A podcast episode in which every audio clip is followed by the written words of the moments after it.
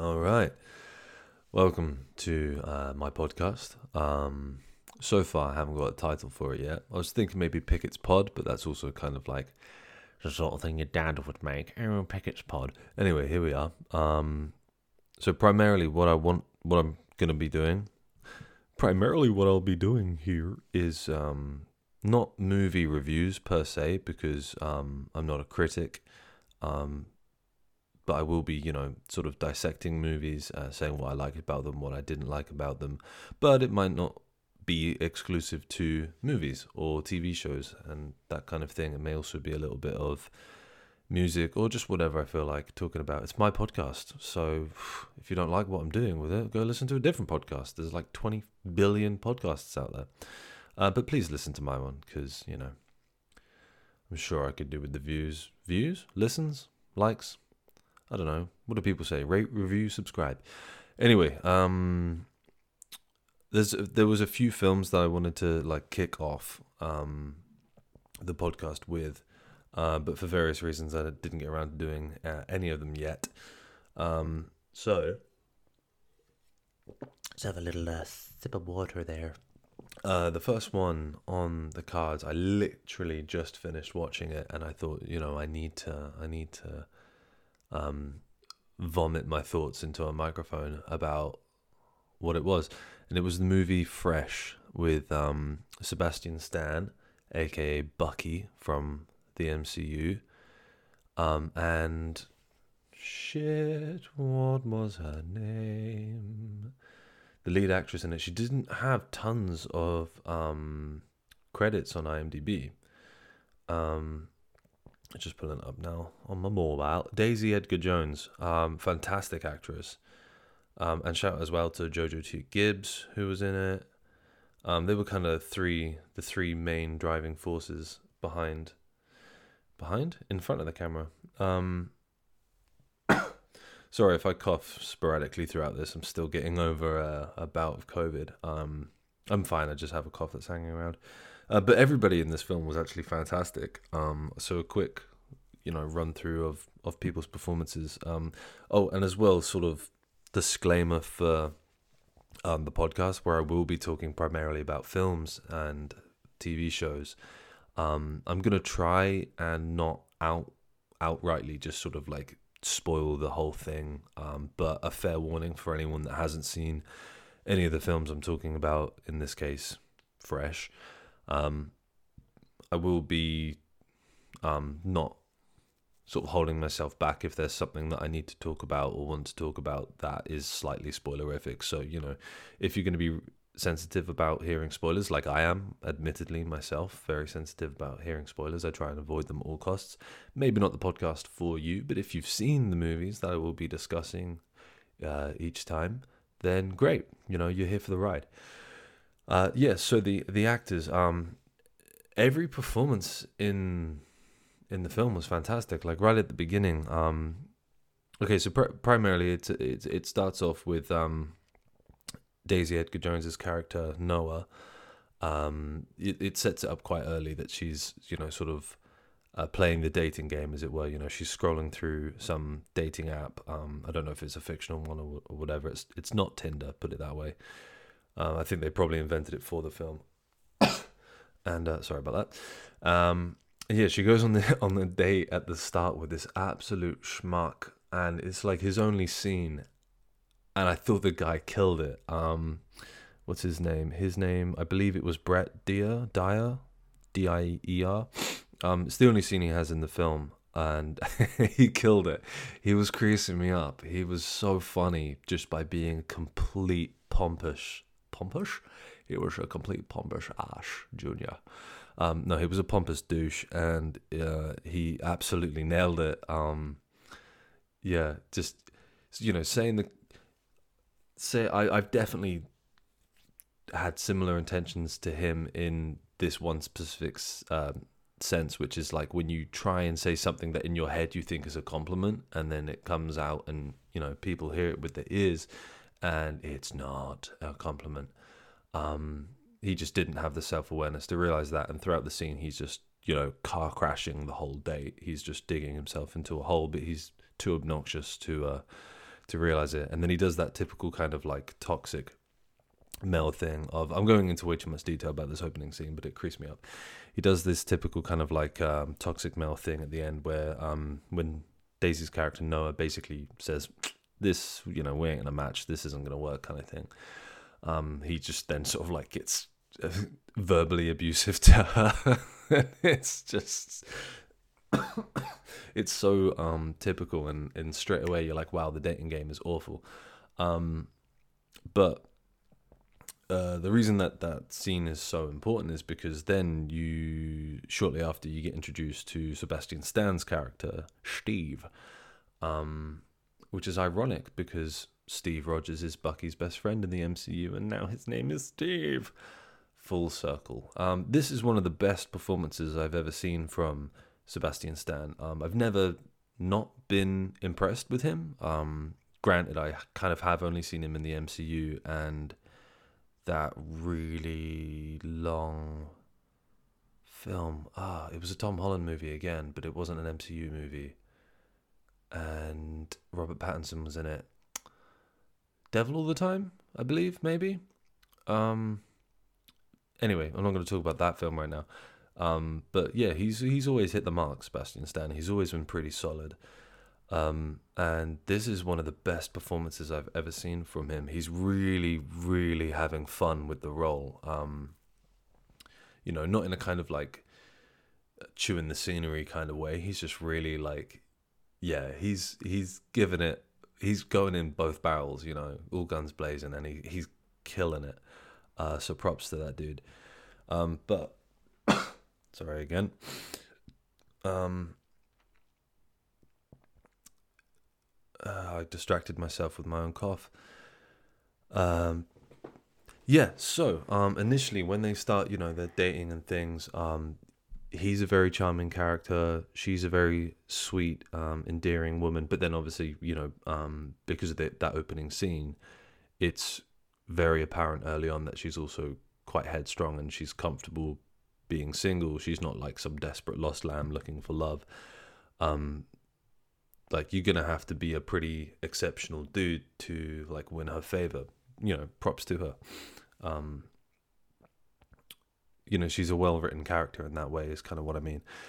Uh, so he comes in all sort of suave and charming and cheeky and funny. Um, and like this is kind of apparent throughout the entire film that they are such sort of like sweet and charming and funny and endearing characters all of them to a degree all of them are um, written this kind of way um, that it's a huge juxt- juxtaposition if i can get my mouth around those words. It's a huge juxtaposition between um, where the story goes and the things that unfold. Sorry i keep leaning away from the mic like that um chocolate rain like him so that I'm not coughing into the into the mic but I'm pretty sure it's still picking it up. So I'm this is the last time I'm going to say sorry for it otherwise it's going to happen for the next however long this podcast goes on for. So yeah my bad. I'm coughing. Get over it. I had the world's most infectious disease. Um anyway yeah. So as things progress you know they're dating and whatnot I'm not going to give you a complete play by play of the movie because watch the movie. But um, it gets. Ah, this is what I thought was really bold as well. Okay, so for the first half an hour, it's perfect rom com material. You know, like I said, everyone's cheeky, charm, charming, happy, all that kind of thing. And then, literally, I, I, I pressed um the button on the remote to see how far the movie had gotten into because it it occurred to me earlier on that there hadn't been an opening credit sequence or a title sequence or anything like that. Um, and then so it starts happening literally 33 minutes into the film and i i don't know initially i sort of thought like that's a really bold move i don't know if it was a if it was in the script that it would go down that way or if it was an editing choice or if it's something that the, that the director deliberately wanted to do uh, mimi cave i believe that's how you say their name mimi cave the director um yeah. Um, so 33 minutes into the film, the title credits happens. And that's when the film takes a turn. And my god. You go from just being enamored by like these the likability of these characters to just kind of like a harrowing sense of dread and fear and oh dear god what are we watching um because ultimately it transpires that for all intents and purposes that is the expression isn't it? Intents and purposes? Because some people say intensive purposes and i think that's wrong. Anyway um i'm not a english lit or language student so i don't know about that one. Anyway uh yeah so for all intents and purposes old Sebastian Stan, Sebi Stan, um, Steve, as he's known in the film, turns out to be a cannibal. Uh, you know, very much in the Hannibal Lecter esque kind of way. You know, he's very meticulous with his meal preparation, and he's obviously a very, you know, sort of experienced gourmet kind of chef. You know, um, which initially I was like, oh, well, that's just kind of taking leaves out of Hannibal's book. You know, it's a shame they didn't try and do something a little bit more original with him as a character. And then I thought, you know, as the film progressed, and you know, you learn a little bit more about why he's doing the things he's doing and why he is the way he is. Um, I but uh, I've only ever seen the main Hannibal movies. You know, um, all the way from Silence of the Lambs, Hannibal the sequel, and then Red Dragon the threequel. That's actually a prequel and also Hannibal Rising, which is a prequel to the prequel to the original, and then the sequel, because Hollywood, right? Um, oh, and then I did see the first ever episode of the Hannibal TV show as well. Anyway, um, the reason I'm bringing all of that up is because um, I've seen various clips on YouTube of um, the Hannibal TV show and him being a really meticulous chef, and then obviously that's um, made apparent as well in Hannibal with Anthony Hopkins, you know, prepping meals. I think there's a great scene with Ray Liotta. Spoiler alert: there's a great scene with Ray Liotta in that Hannibal movie, uh, where he serves him his own brain, which is just dark. Um, so yeah, uh, I I I did think it was a bit sort of like cheap initially. Initially, I thought it was cheap that he was also you know a really kind of meticulous chef in that regard. Um, I thought, oh, you know, it's a shame they didn't take him somewhere else with it. But then it occurred to me that if you are gonna eat people, essentially, and you're not doing it in a kind of like post apocalyptic weird, if you're trying to do it in a way that is presented in this film, where he's essentially supplying a kind of like black market of rich you know that that real like one percent elite type asshole. You know, um, if anyone's ever seen Squid Game, you know the, billionaire VIP guests in in Squid Game, that kind of client um, that he's supplying human meat to, um, and consuming some himself. So if you were gonna do it in that kind of way, you would probably be a very um, passionate chef, which he is in the film. So you know, it's it's it serves it well, and it's it's not uh, just a cheap imitation of Hannibal Lecter. Um, plus, as well, the way that Steve is written as a character is, like I said, he's very sweet and charming and funny, and he's very high energy. He's not he's not playing it. Sebastian Stan's not playing it um, like Hopkins esque. You know, he's not. He doesn't have those like long, staring, unblinking eyes and that strange tone to his voice. He's very likable and, um, like I say, high energy. Um, so he does put a completely unique spin on it. Really, the only parallels that you can draw between uh, his character and Hannibal's character is the fact that they both eat meat and they're both very, you know, um, gourmet kind of chefs. so anyway, uh, that's the kind of uh, reveal um, for his character and things, um, and then it ends up. I don't know if it's Stockholm syndrome is the right word for it, but it kind of goes down that route where he so he entraps this woman, um, and it is very you know Buffalo Bill in Silence of the Lambs esque. Uh, he's he's got um, Daisy, well Noah is the character, Daisy is the actress.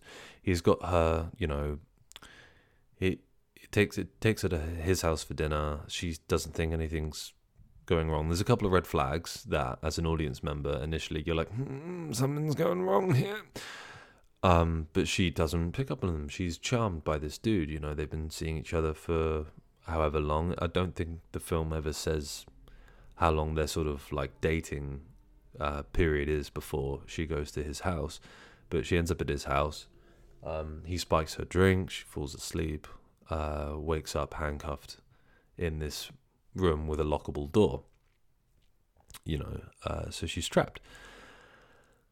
Oh, and then he just, oh, dude. So this is when you you first see like a proper sort of change in his character. You know, um, he's sat across from her in this chair. He's not lit very well, so it looks dark and mysterious and ominous.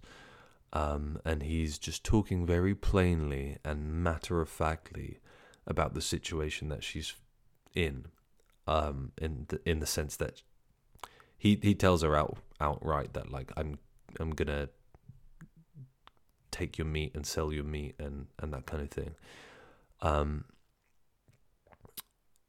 and obviously she freaks out. She does a fantastic job as an actress of responding to that kind of like you know that WTF concept because that's crazy. As a con- you put yourself in that position now, you may struggle to because it's so unfathomably ridiculous. Um, not ridiculous in an insulting sense to the the story and the the film, but you know it's it's an outlandish concept, and she does a fantastic job. So good for her. Um, yeah, so and then from that point on, you're just you're just you know uh, presented with all these like disgusting scenarios and horrible images. You know, there's a moment where um, he's uh, Sebastian Stan's Steve is is prepping a limb of one of his other victims. Uh, you know, and it's quite obviously a limb of one of the victims. I believe it's like the leg, it's like the thigh and the calf kind of thing no foot on the end, and he's going through the motions of what you would expect from a gourmet chef. You know, he's like slicing the the chunks off of it, and he's like tenderizing the meat with one of those mallets with the the the bumps and the spikes on them. You know, one of those meat tenderizing mallets. I don't know what it's called. I've been vegan for fucking four and a half years, so. and as well, like it's it's already hard to watch. It's hard enough to watch when you don't really like meat. but it's like I'd imagine it, it would be hard for anybody to watch because it's cannibalism. Um, but like I was saying uh, near the start of this podcast, everything is presented to you with light and color and levity, and not in a not in a parod parody kind of way, not um, you know like in a a piss take, it's not taking itself seriously kind of way. The film does take itself seriously, and that's not to its detriment. It's a very good thing. Um, but what I mean in the sense of like the levity and the lightness is that the the cinema the cinematography in a sense of like color and lighting is all very bright and warm. All the especially when you're in Steve's house, all the tones are very warm and bright, and it's it doesn't have that kind of like dark, eerie, um, atmospheric kind of coldness to it that you might expect from film about kidnapping people and eating them. You know, uh, like if you, I don't know if maybe it's just because it's a bit older and it's a bit grainier as a result, but something like Silence of the Lambs, where it is, you know, is when you're in Buffalo Bill's house, it's dingy and it's dark and it's gritty and it looks like you're in a dungeon. Or even uh, David Fincher's Seven, you know, everything's gritty and dark. And I'm using the same adjectives over and over. And I don't care. It's I'm recording this at ten to midnight, so you know I'm not going to be firing on all cylinders. Um, it doesn't have that that that dark kind of almost gothic um grungy aesthetic. It's all bright and colorful and then he's uh, steve is such an energetic charming character with you know like a a big toothy grin and a sparkle in his eye and stuff that if it was if the if the content of that film was anything other than you know cannibalism and kidnapping it would be the perfect recipe for a sitcom because it is so bright and colorful and happy. Um so it kind of it, it's a great juxtaposition between what you are actually watching, you know, with all this gore and violence and chaos that's happening. And it's there were there were so many points throughout it where I was like laughing nervously because some of the dialogue is very funny. Um, some of the way the scenes play out, or you know, just his kind of um, like I said, matter of fact approach, where it's it's not like like again, it's not like Hopkins in its sense that it's like monotone and unnerving, but he's just like, yeah, so you know, life doesn't turn out the way that you wanted it to, but now you're here and you're gonna gradually get eaten. It's just like you're watching it. Well, I was watching it like, what? Um, what? Huh? Huh? This is, this is so heavy, and unnerving, and kind of scary but I couldn't turn away because I was just. They invite you into the film with a warm smile and, you know, a, glass of wine. They're like, hey, come sit down by the fire, man. We're just going to eat some people. It's so bizarre. It's an absolute, like, I was going to say it's a treat. It's an absolute treat. I don't know if that's the right word, but it's an. Jesus, bear with me. Uh, oh, I hope the gain isn't too high, by the way, because I'm not trying to do any, you know, ASMR type thing where you can hear me glug down a sip of water like, mm, yes. Don't want to, don't mean to be doing that, but this is the first one, so you the first podcast of, of these that I'm doing, these movie based podcasts. So I don't want to. Uh, I basic, basically, there's going to be a lot of trial and error. It might, uh, it might sound crap but, you know, we'll live and we'll learn and just don't listen to it a second time if it's bad the first time, okay? Uh, where was I? So, yeah, the levity and the brightness and the color of the the film just see i don't i don't know if this was an artistic choice of the filmmakers to have it so bright and colorful and kind of set out its own stool of how you can present this kind of story like i say in comparison to films like Seven or Silence of the Lambs. Um, I don't know if it was their creative choice to do that, or I don't know if maybe if they didn't go down that route and they did lean into the the darkness and the grittiness of it. Um, you know, in even in a way similar to the new Batman movie, um, if they lent into it with that kind of aesthetic, because the rest of the subject matter is so heavy and dark in and of itself. You know, it's kidnapping and it's cannibalism. Uh, because that is also dark and heavy. I don't know if this film would have been allowed to be made if it had like lent into it and that kind of um I was going to say realism, but that's not true. That's not uh, uh, the correct word because it is uh, it is a film rooted in realism. You know, you you could quite easily see everything that happens in the film happening in real life. God forbid, I hope it doesn't. But, you know, um, what I mean is it's not cartoony or, or fictitious in that kind of way. It is very much grounded in reality, but it's just, it's like I say, with the lighting and everything, it's presented to you in such a sort of bright, warm way that it, it makes it easier to digest. Oof, shouldn't say digest if we're talking about cannibalism. It it makes it easier as a viewer to, you know, stomach what's uh, the horrors that you're seeing on screen. it's um yeah, because there were so many times throughout it where I was just like, "Jeez, this film is heavy. Oh my god, this content is." Whew, there's a lot happening here. And bear in mind, I'm a huge horror fan. You know, I before I watched Fresh, I watched um, Alien Covenant, where you've got aliens biting people's heads off and whatnot, so bursting out of people's stomachs and stuff. You know, so I'm not squeamish when it comes to gore. It's just the fact that I'm one of those people that whenever I watch a film, be it a horror film or a comedy or whatever it is, um, I I take the ride of the film, you know. So, um, I heard actually Bill Burr talk about this on his podcast, um, the Monday Morning Podcast, uh, which if you like Bill Burr and you haven't listened to it, it's hilarious. Listen to it.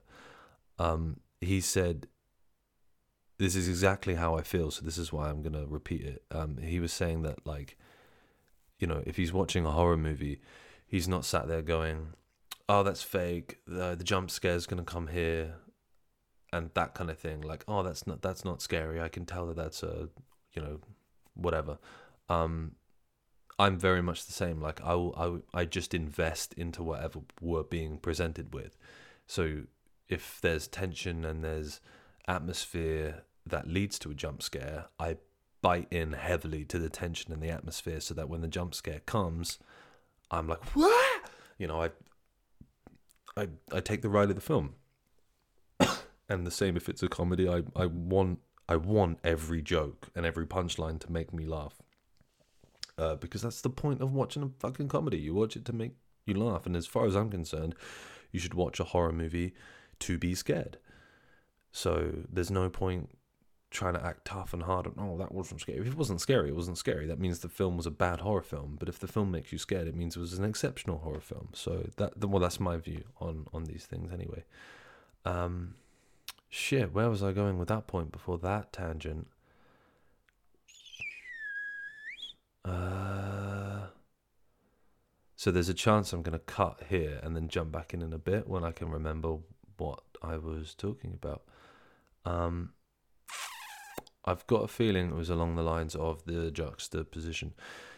So um, yeah, so I'm watching this film. Um, you know, yes, that was it. Uh, I'm I'm watching it in the sense that I'm buying into and and not quite putting myself in the shoes of those characters, but you know, you are trying to sort of treat it as though it is fully real in the sense that oh my god this is actually happening to this person you know they have been kidnapped. They are you know day by day or week by week or whatever having chunks of them taken off of them and you know fried up with caviar. Um it's it's grim dude.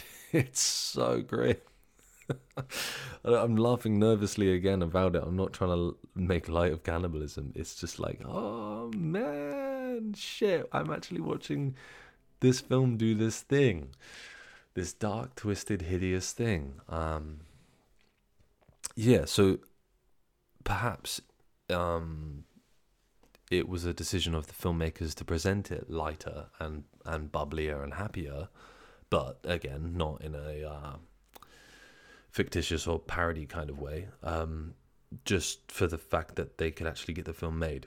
Because I don't know, I don't, I don't. These days, I feel like, um, you know, the the certificate rating system, um, where I believe, especially in America, I don't know if it was the same for the UK, but especially in America, they used to have um, obviously like 15, 18, and X, or I believe they call it R. It's like 15 R and and X.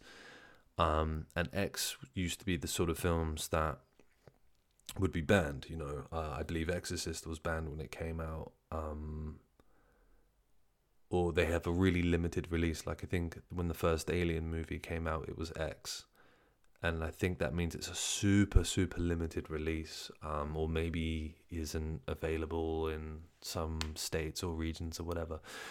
So I don't know how strict because uh, I feel like things are more relaxed these days. You know, films that were an 18 in the 70s or 80s would now probably be like a 12A or a 15. Things do seem to be a lot more relaxed, um, and I'm not too up on how they rate things these days because I'm I'm going to be 29 soon, so you know I don't I can watch whatever I want. I'm an adult now, don't need your permission. Um, yeah, so I don't know, I don't know, I, but I feel like there would be a high chance that if they didn't lean into the warmness, bubbliness, and lightness that they kind of do from time to time to time, um, that it there's a probably a really good chance that it um, it either wouldn't get made or parts of it would have to be really heavily whittled down so that they could make it. Um, ah, that reminds me. One of my favorite examples of like whittling something down is what the uh, Trey Parker and Matt. I want to say Matt Stone, the South Park guys. Ah, why can't I remember his name? Matt and Trey. I know it's Matt and Trey. I just can't remember Matt's last name. Um, what they did with Team America uh, you know the infamous puppet sex scene. They were so concerned. Well, I don't know if they were so concerned. I can't speak for them, but I believe the story goes that they were concerned that that scene was going to get cut by you know the studio or the certificate board or whoever can decide that. that what they did was filmed the most insane sex scenes that went on and on and on. So you know, I think what you end up seeing in the film is just like you know, without getting too graphic, you get kind of like missionary doggy style 69 in that kind of stuff with puppets, and it's hilarious. But I think what they actually did was filmed like way above and beyond that. They, I think they filmed like the puppets shitting on each other and like pissing on each other, and just like crazy diabolical sex acts is what they filmed so that when they presented it to you know the studio or, or whoever gets to you know put the kibosh on stuff that they can't get away with they were like absolutely not no. And they're like okay well if we get rid of xyz and then we just have this left. This being what you end up seeing in the film that was you know more palatable for the um the executives to sign off on. So you know they kind of trojan horse them in a way um you know, they they only wanted what you see in the film anyway. That's all they ever wanted, but they knew that that was going to be a hard sell, so they made it an even harder sell with the other stuff. I think you get the point I'm making. Um, Jesus, that one, that one came up red. I turned right away, and that one came up red on the little dial. You know, if uh, if anyone's ever done any recording of their own, you get get that sound. I don't know what you call it you get that sound bar where it tells you if you're going over the you know what what sounds good. This isn't important. Um so yeah so perhaps the creators of fresh um did something similar in in just making it more likely to get passed by executives and and you know actually seen. Because it's on disney plus man. It's you know i mean i know there's some pretty out there stuff on disney plus. It's not all animation and uh, you know MCU and Star Wars, there is a lot of 18 rated things on there, but still, it's a film about eating people. um, I really, really liked it. I, I genuinely thought it was a really, really good movie. Um, and uh, talk quickly about the cinematography. Well, it doesn't have to be quickly. It can be as long as I bloody well want it to be. It's my podcast. Um, the cinematography was really cool. Um, a lot of really interesting shots. You know, I really like. I really like uh, watching food being prepared. Um, you know, films like Chef, uh, which I won't talk too much about because I think I want to do a separate podcast about Chef. But that has a lot of uh, beautiful food prep moments. Um, and again, you know, like I said, those scenes from the Hannibal TV show some gorgeous food prep moments. Um, so there's a lot of that in this, uh, but then there's also just like really quirky, unique kind of uh, shots throughout it. You know, it's um, the cinematographer's having fun. You can tell. You know, they're all having a. They're all flexing their creative muscles, as it were. You know, they're all they're all really giving it some. Um, like you know, typically if you see a scene of um, you know two people sat at a table having having dinner, even if they're not sat opposite each other and they're sat sort of um, perpendicular, is that, is that right? If they're ninety degrees, if they're ninety sat at a table, you know, on the corners, ninety degrees, is that perpendicular? I believe it is. but I'm not smart, so you know. Um, typically, I feel like you would film it so that you, you know, so say you've got um on the one face you've got um uh, Daisy's character Noah sat there, and then obviously sort of on her right hand side but perpendicular you've got Sebastian Steve. Normally, you would film that if you wanted to do what they would call her close up or uh, her dirty single, which so a single is when you just have the, if anyone's a filmmaker or anything, and I'm telling you how to suck eggs, just ignore me. But anyone else that doesn't know, you might find this interesting. Um, a single is when it's just focusing on that one person, and a dirty single is when the frame is slightly uh, the the other actor in that scene or actors or whatever um, when they're somewhat visible on the scene. You know, they dirty the single. If that makes any sense. If I haven't explained this well, Google it. Um, so normally you would have a, a dirty single where you'd have, you know, the profile of Steve and then the face on of Daisy. Um, Noah, sorry, Noah's the character. I'm going to try and use the character names, but um, I haven't been throughout this last 36 minutes, so you know. Um, yeah, you'd normally have it like that. You know, the profile on his on the side of the screen creating the dirty, and then the the single on her um, in the sort of main shot of the of the of the shot. Um, but with this, with one of the dinner scenes that they had, they kept filming Daisy from the profile as the single, but then dirtying it with like the back of uh, Steve, you know, like his back and, and back of his head and, you know, sort of shoulders and stuff like that. So you're not seeing him at all. And then when they would do Steve's single, again, Daisy would would dirty it with her back and shoulders. Um, stuff like that. Um, I just find it really kind of unique. It's a bit. I don't. I don't really know how it made me feel. It wasn't unsettling because the atmosphere and the tension and uh, the subject matter of the film already made it unsettling. You know, she's sat at a table with a cannibal, and at this point in the story, she knows full well that he is a cannibal and he is. I think he's already taken chunks off of her at this point. Um, but it's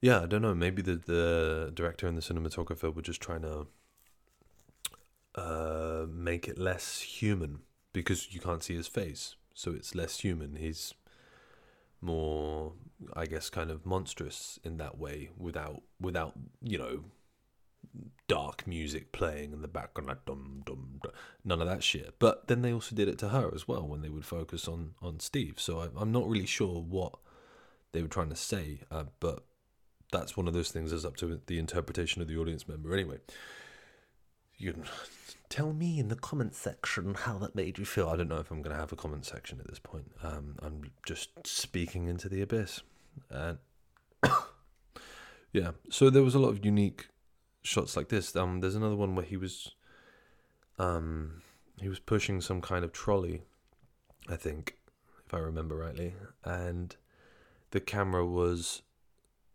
sat on the trolley and being taken around the shot that way. Um, you know, which I really like when the ca- the camera becomes a kind of character in that sense that it, it takes you through the scene and not just in the sense of like a you know a, a Steadicam kind of thing not just like that but when it becomes like an object in and of itself because on that shot it's like the the trolley is the camera um, there's a really good opening scene uh, from what's that Nick Cage movie? Lord of War. Lord of War. Not the greatest film, but the opening sequence is fantastic. It basically shows you um, uh, the sort of production of, uh, I think it's just bullets. I haven't seen this film for a while, so I might be completely butchering this, but it's like the the production of bullets, like from factory to you know the gunpowder going and the cartridge to being boxed up to being shipped across to I think it ends up being um, opened by like terrorists or something, or maybe maybe it gets opened by Nicolas Cage and his crew and then gets sold to terrorists or something like that. But f- the whole sequence is done from the perspective of the bullets and the ammo and things like that. So the the camera makes the bullets and of themselves become kind of characters in the film. Um, and it's really really cool. And there was things like that in Fresh, uh, which I really like. It's just a it's it's a more inventive, creative, enjoyable from the viewer perspective way of showing you what's happening instead of literally just having like a kind of stationary shot. Uh, what do they call it? A static shot? I don't know. I need to brush up on my film lingo again. Um, instead of just having like a static shot where you see just from you know the side on, this is what's happening. He's he's wheeling a trolley. Look at him go. Putting the camera on the trolley and, and doing it that way is just it's just more fun, isn't it? Um, and I haven't really spoken a lot about the lighting. Um, or have I? I may have. I'm going to speak about it more. That was really, really good as well. Because, like I say, although a lot of the tones of the of the lights were very warm, in the sense there's a lot of kind of like oranges and yellows and that kind of thing. Um, every now and then they would, uh, you know, choose how they lit the scene. So not so much the tone and the color of the lighting, but how the light was setting on the characters themselves. Um, you know, how much you're being allowed, you're they're allowing you to see of that character. You know, um, that that was they played around with that a lot as well. It was really really good. Like there's a scene where um, Noah is getting a little bit Stockholm. Well, she's not getting Stockholm syndrome. Eh, she's kind of pretending to. Uh, without again, without getting too much away eh, of the story, kind of trying to butter, butter Steve up so that you know he can drop his guard, kind of thing. She's playing that angle. So she's in. She's sat down on a chair and she's you know playing with her hair in the mirror or something. And she's talking to him, and he's in the background of the shot. Um, and he's not very well lit, and it's bit more sinister and dark. And she says something that catches his attention, and he does. Not that he drops his guard, because, like I say, throughout most of the film, he's a very pleasant, sweet, charming guy, even when he's talking to her about eating her. Um, but he you can tell that he when he walks over to her um, so he's not very well lit in the background of the shot and he comes forward into the light and he's lit from underneath so he doesn't have when he comes in from underneath he now all of a sudden doesn't have any harsh shadow lines on his face you know his face is very sort of um, clean in that respect which always makes the viewer subconsciously, or at least I think it's meant to, or at least it does for me. It always makes the viewer feel that that character is not threatening. Um, and there's you know there's there's a, a good use of like I guess it would be some sort of ring light or something to put a sparkle in his eyes, you know. So it's it's uh it's not threatening.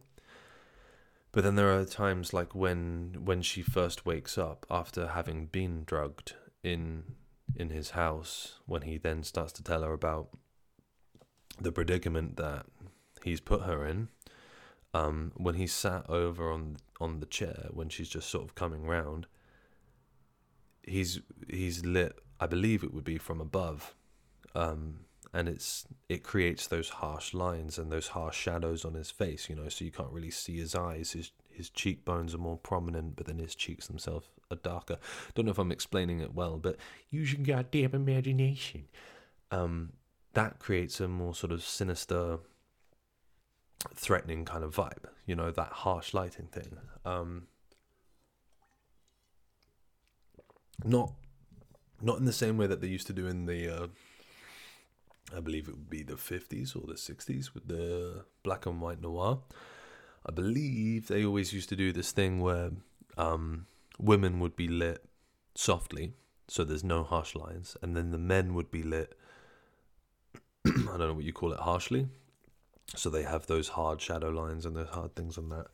Um, because, yeah, Hollywood was incredibly sexist and is kind of still a bit, I guess. Suppose maybe I don't know. I'm not going to get into a that kind of conversation right now. Um, yeah, so not in that kind of way, in just the sense of like lighting people in a certain way for the sake of lighting them in a certain way. It's all done very intentionally. You know, when when he's being sinister or well, that's the thing. He he in his actions are sinister, but his delivery and his um, portrayal aren't sinister. Like I say, they're all very nice and charming. But even so, he is still written. Uh, sorry, he is still lit. Yeah, he is still. Lit. Why did I struggle with a three-letter word? I was to say lighted. He's still lighted to look mean and scary. Um, but yeah, so excellent use of lighting throughout the film. Um, the the sets in and of themselves are not limited. Um, they don't they don't need to to show you tons. You know, it's it's not like Phone Box, uh, sorry, Phone Booth, the Colin Farrell movie, in the sense that it's more or less all by that phone booth on the corner of the street. Um, but because the the fundamental sort of crux of the film is captivity, and you're witnessing most of the film from uh, Noah's perspective. So where she is captive for most of the film, you are kind of you spend most of it in his house, Steve's house. Um, so set wise, there's not tons going on, but one of the best things about a good theatre show is the use of space. Um, and that's something that this film does really well is the use of space, because it could it it, not that it would be lazy, because it would be a bold artistic choice to really limit the space in the sense that you probably don't see too much outside of like uh, the room that Noah's in. But this film does let you go outside of it. Pardon me. You you see you know Noah cooking, not Noah cooking, Steve cooking in the kitchen, um, dancing around the house, like that Tom Cruise movie where he dances in his underpants. What bloody movie is that? I don't even think I've seen that. Um, you know, and there's obviously things uh, prior to her predicament, you know, going on a date with him to this cocktail bar and that kind of thing. Um, but the use of space within the house is is very good. There's a couple of times that they have uh, dinner together, despite the fact that she's captive. I won't go into the sort of story reasons why. Again, like I say, although I am spoiling things, I'm trying to keep the spoilers as low as possible. Um, but some things I have to spoil just for the fact that I'm talking about this film. Um, but yeah, and we we you know we do get to move around different locations within the house, um, and as well they do do a really nice thing um, with uh, for Noah where although you like I say about she's trying to convince him that she's sort of developing some kind of Stockholm syndrome, so that he'll drop his guard a little bit. Um, anytime he's sort of like not looking directly at her, uh, her character is, you know, looking where the nearest windows are, where the nearest door is, where are the exits, are there any cooking knives nearby? That she's constantly scanning, and it, you you really root for her, at least I did. I was really rooting for her, you know, from an audience perspective, like yeah, you you figure that shit out. Oh, there's a big meat cleaver over there. Don't forget where that is because you're gonna need. What the hell? You know, you want you want her to succeed, and they drop these little breadcrumbs throughout the um throughout the film of ways that she might succeed. You know, so it's uh very good, very good use of the set and the scenery and the layout. And I don't know if it was all the same house. You know what Hollywood's like. It could have been six different houses, and you know they cut it together and and use similar decor so that you think it's all the same place. Um, but it very well could have been the same place. Bloody lovely house if it was the same place, I tell you that. so yeah, the the lighting and the scenery and stuff. What else was I going to talk about? I probably should have made some sort of notes, but like I say, you know, this is the first one I'm doing of these, so it's gonna be what it's gonna be. And we've been here for nearly an hour. So 59 minutes and 29, 30, 31. Uh, anyway, uh, can't think much more that I actually did want to say about it. Um, I guess story beats wise, like I, you know, I sort of spoke about the beginning in the sense that it's very rom commy up until the first half an hour. You get really offbeat title sequence. Oh, I don't think I, I rounded out what I was going to say about the title sequence, but I just thought it was very bold and a kind of like, yeah, we're going to do things our own way, you know, uh, for them to actually have that credit sequence 30 minutes in. I was, I, was, I really sort of like thought, you know, fair play, good on you from the, the creator's perspective just to completely do left field stuff because normally you get a credit sequence either as soon as the film opens or maybe like you know five minutes in or maybe after the first scene um, but yeah no they completely just went eh, you'll get the credits when you get the credits mate. They're coming half an hour in. Ready or not. Um yeah uh so story beat wise a good few plot twists throughout which i'll try not to spoil. Um, and they're all uh, character driven. You know, um, like the story beats and things are all character driven. It's not like, um, you know, if you watch some horror movies or things and the the killer's blatantly like hiding in this dark space, and one dickhead will be like, oh, "I'm gonna go down here by myself," and you're just like, "Don't, don't do it. Don't open that door. Don't go in that room. Oh, now you're dead." You just think, idiot. No one would have done that.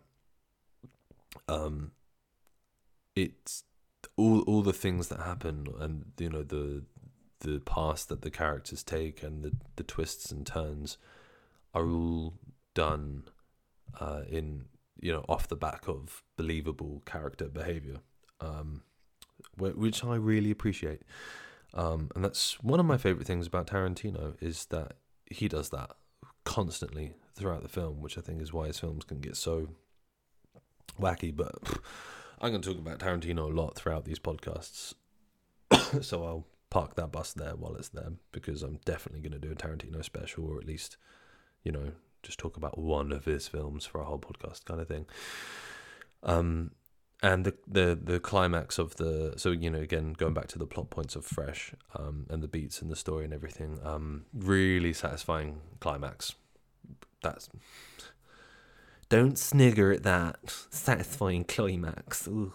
Uh, no, it was. It was because there's nothing worse than you know being really sort of um, entranced in a film and really enjoying all the beats and everything, and it and it not deliver at the end, and it does deliver. So it's good.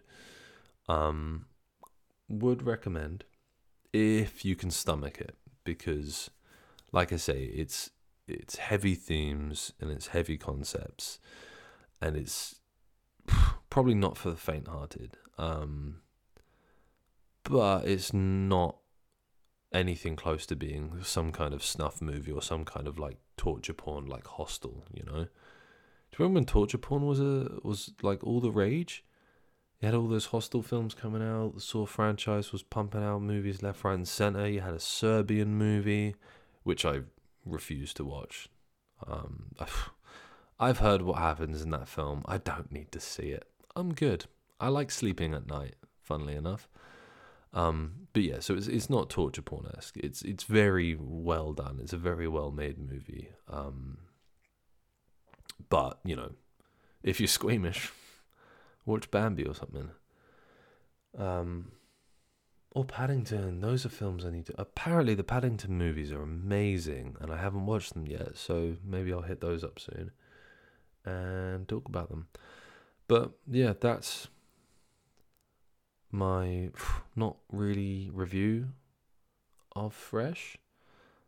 I don't know what you call it. Review, breakdown, um, critique, whatever. I just like talking about films. Okay um, and maybe my analysis, yeah, let's call it analysis.